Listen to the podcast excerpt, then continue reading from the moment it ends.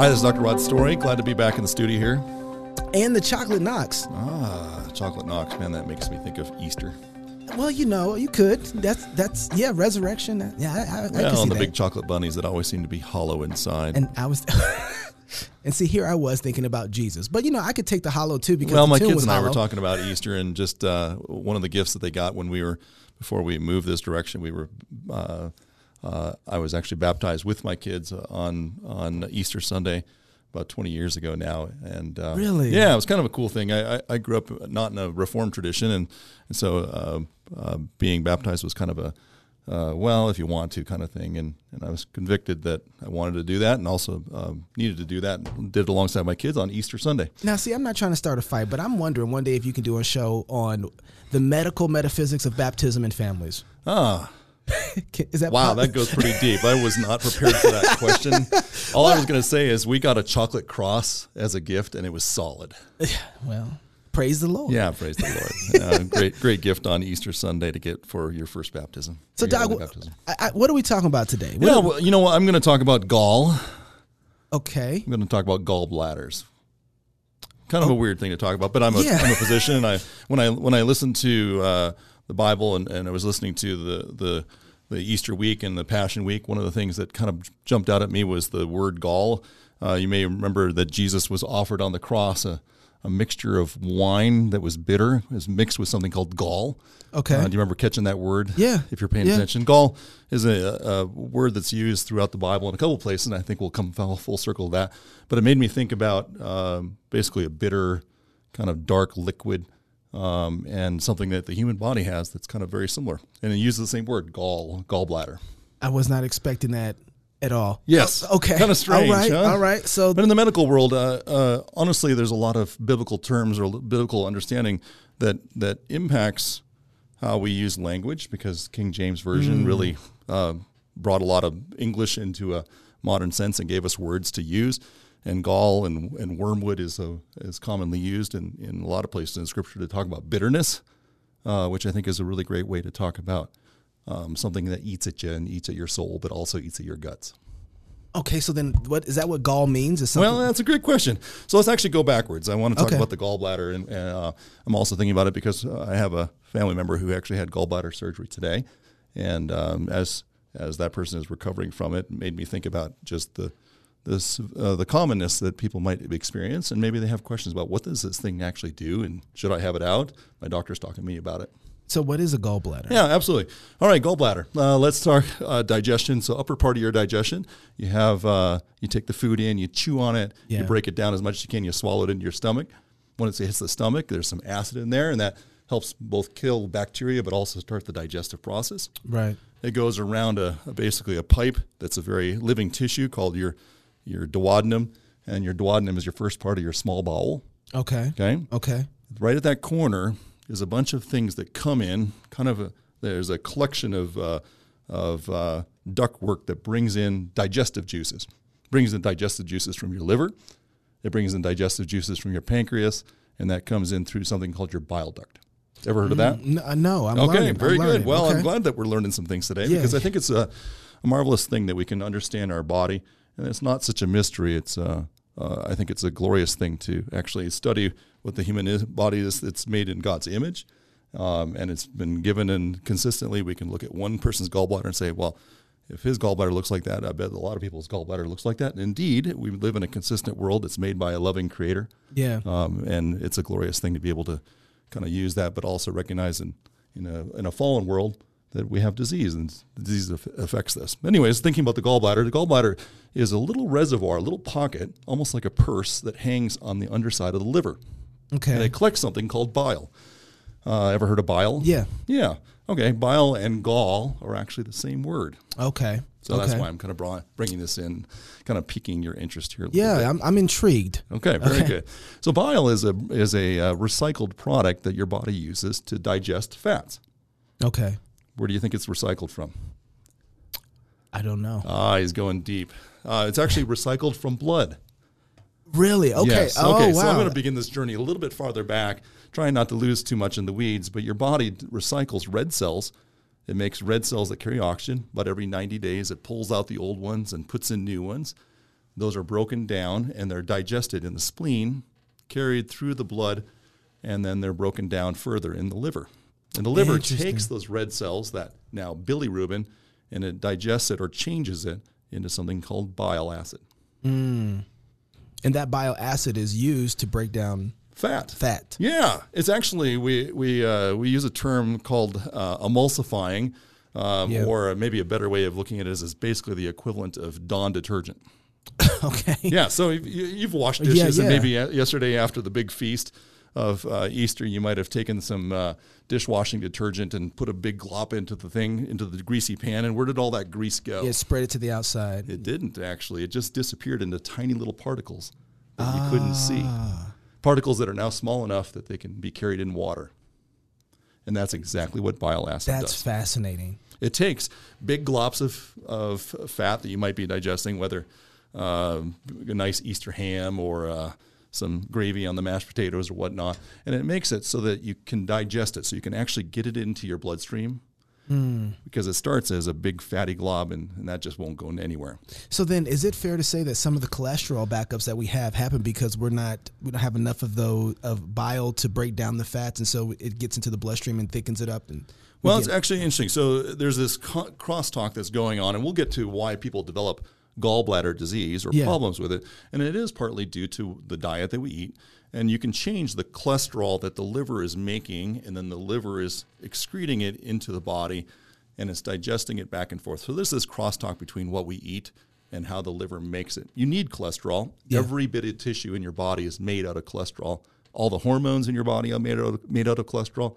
So you actually have to have some. But sometimes you can get off on the right, uh, the wrong mix. Whether it's your body makes it because there's something genetically that's that's different about you, or you've just been really um, eating McDonald's all the time and it's Okay, obviously don't not good look at me. Okay, Oh, so- I guess there's a mirror across the way. So so now so now we have uh, this gall the gall bladder. Yeah. So you have this gallbladder. It's a little purse, and, and remarkably, it's this little um, muscle purse that basically stores up a lot of bile.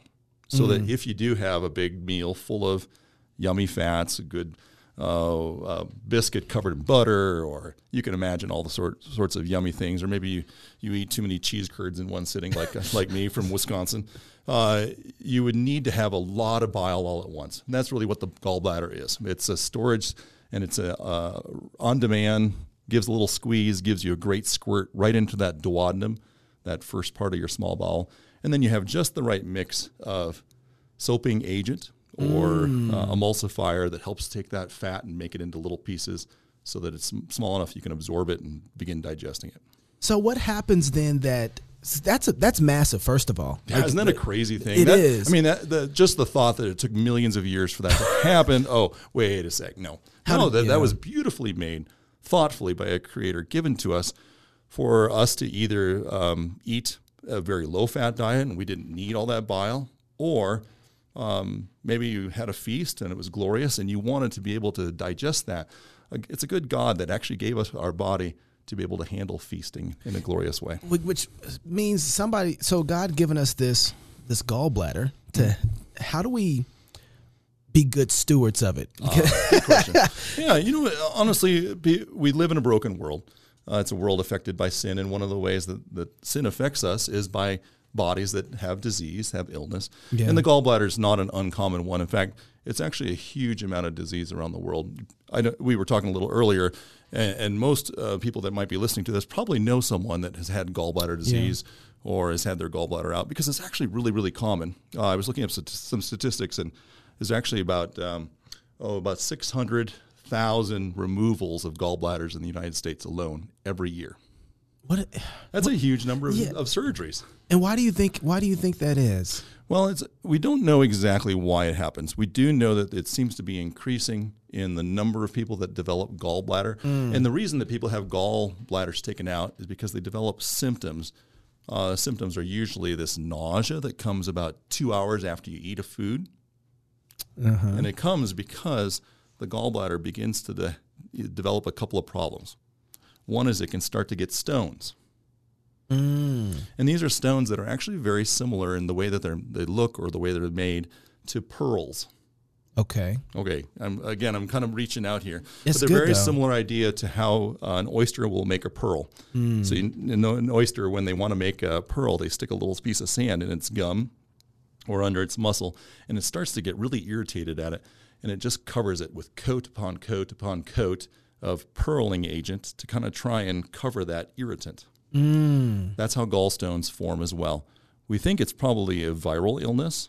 Um, actually, this year has turned out to be uh, a panacea for gallbladder issues because COVID has kind of created that circumstance. We've actually seen a number of people who've had their first gallbladder attack about a month after having COVID. Really? Yeah. Okay. So, mm, well, that's that's intriguing. I'm wondering. uh, So, so you get this stone how though? Well, the stone is. Um, we think it a, started us off with a. There's a medical term called a nidus, a little tiny something that irritates it, and it basically causes those salts that are in that acid, that bile acid, because bile is basically made of salts, water, fat mixture. It's just this kind of perfect mix, uh, like a soaping agent.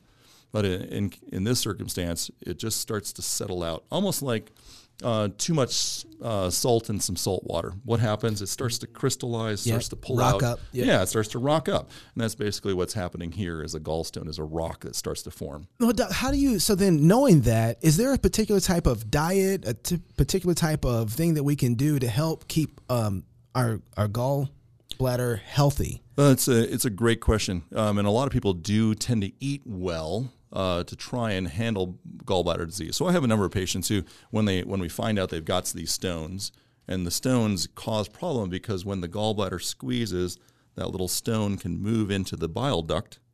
The bile duct is not very big; it's maybe oh, oh a quarter um, inch or maybe even an eighth of an inch. It gets stuck. Or at least it plugs the entrance, and then the gallbladder is squeezing. Oh man, people people kind of discover this this awful nausea, this band across their upper belly. Sometimes it goes through the back. Sometimes they're heaving their guts out because they're like, man, it just this this feels terrible. All from this little. Yeah, all from this little stone, and then it goes away. It's called colicky pain. Kind of, you've heard of a colicky baby. It comes yeah. and then it goes, and it comes and goes, and people are like, man, I, I, I can't eat anything that has fat in it. Aha, it's probably your gallbladder. That's actually not all. Not everybody has gallbladder disease has a stone. A lot more of us actually have sludge, and that's where the diet can play a big role.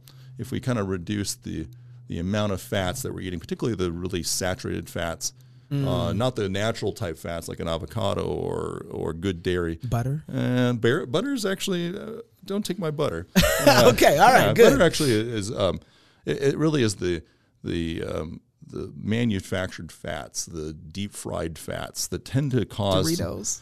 Oh boy, are you sponsored by Doritos? No. Uh, maybe you should. Let's call them up. um, it, it, it does seem that people benefit who have gallbladder disease from eating a very low fat diet, mostly because they're just not triggering this gallbladder to have that big squeeze and then get stuck. But a lot of people can reverse that sludging. But even more so, you want to hear more of the, com- Yeah. the more common causes? Of, Yeah, yeah. It's actually estrogen. And estrogen right now is almost in everything that we're. Well, there is a lot of estrogen. Yeah. there's a lot of estrogen things. Uh, I, you don't have any natural estrogen. Your beard is very long, and that's that's a fabulous thing.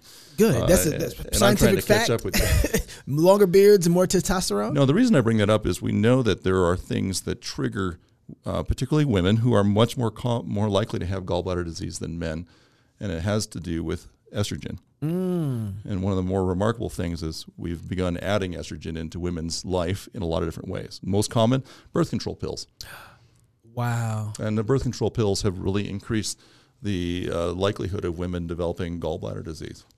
And and because of the estrogen. Yeah, it's a higher amount of estrogen.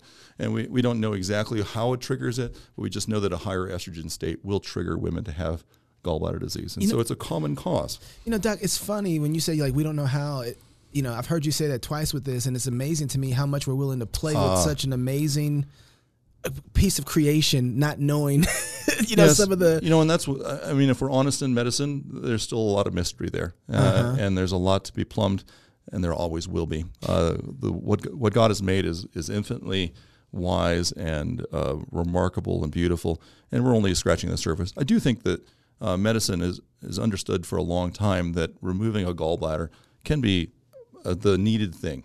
Let's talk about that for a second because if the gallbladder is so important, particularly to your digestive system, what happens then when you lose a gallbladder? What kicks in, or how do you?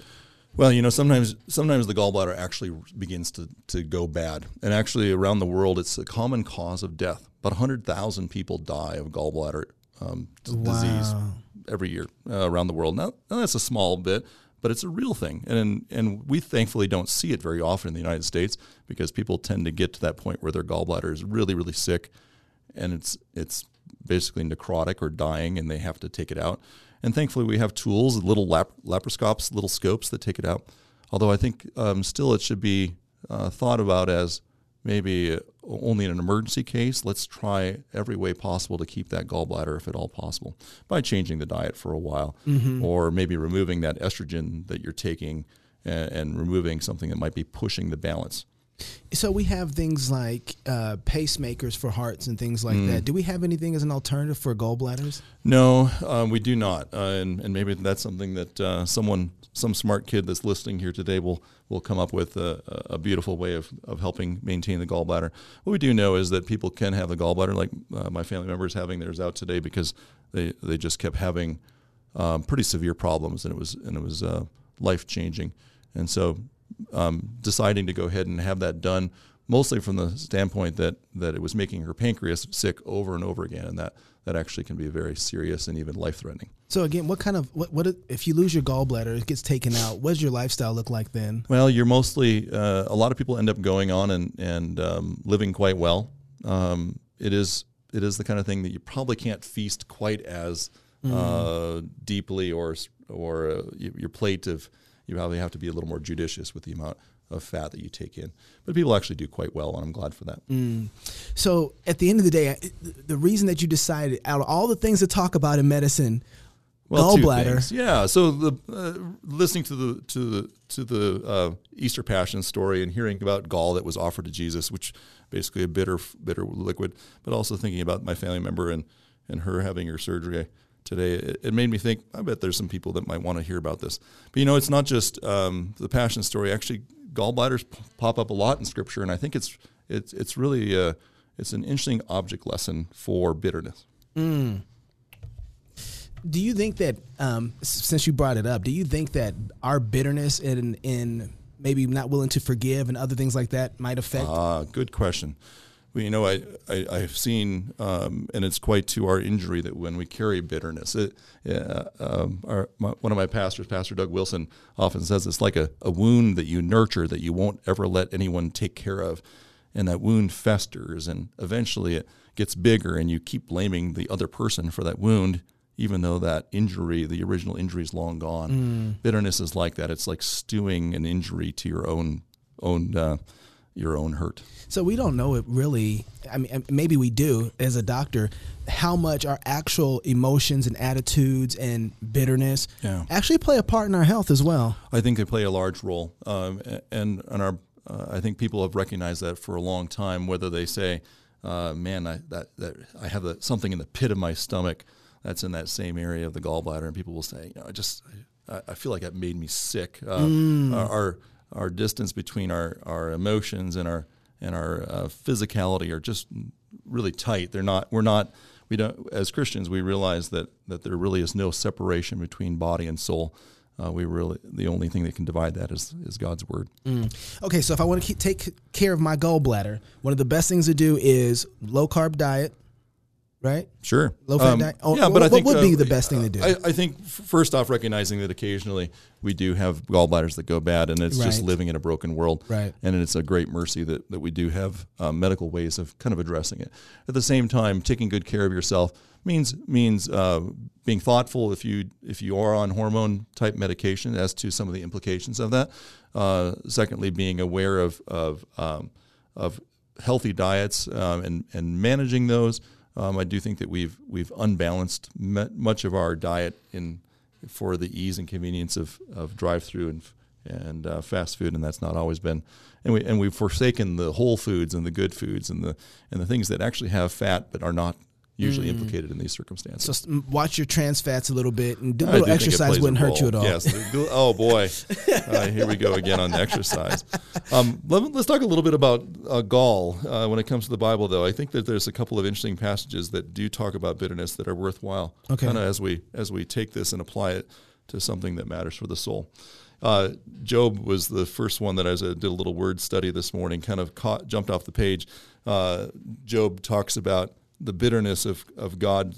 Um, judgment and allowing this harm in his life. And he, he actually uses these words. He says uh, that God pierced my kidneys and he spills my gall on the, on the ground. Uh, and, and I think we do experience the bitterness of um, God's judgment, but also the bitterness of trial. Uh, and it and it often can be described as a as a as a being galled by something.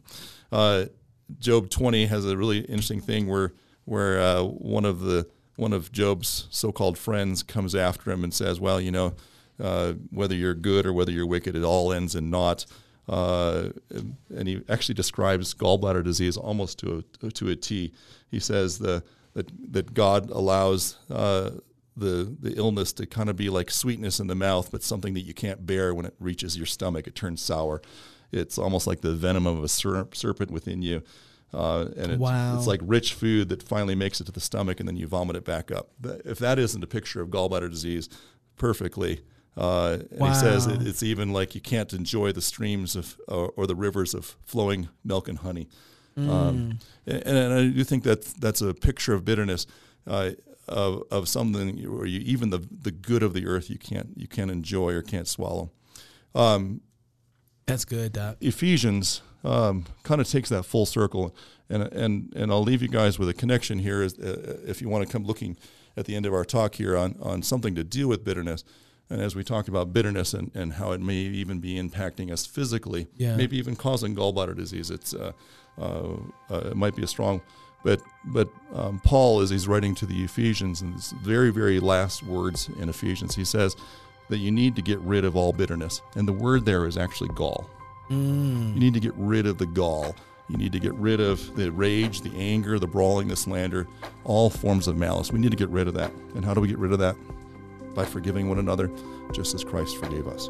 Wow, it sounds like part of the medicine, along with all the other things you gave us, is forgiveness. Uh, I don't think there's any better medicine for the soul or for the body. Yeah. Um, and, Wow. and, and as we uh, close or celebrate uh, Easter week and remember what Christ did for us, uh, let's turn that um, and get rid of the bitterness and malice and, and uh, forgive one another. Amen.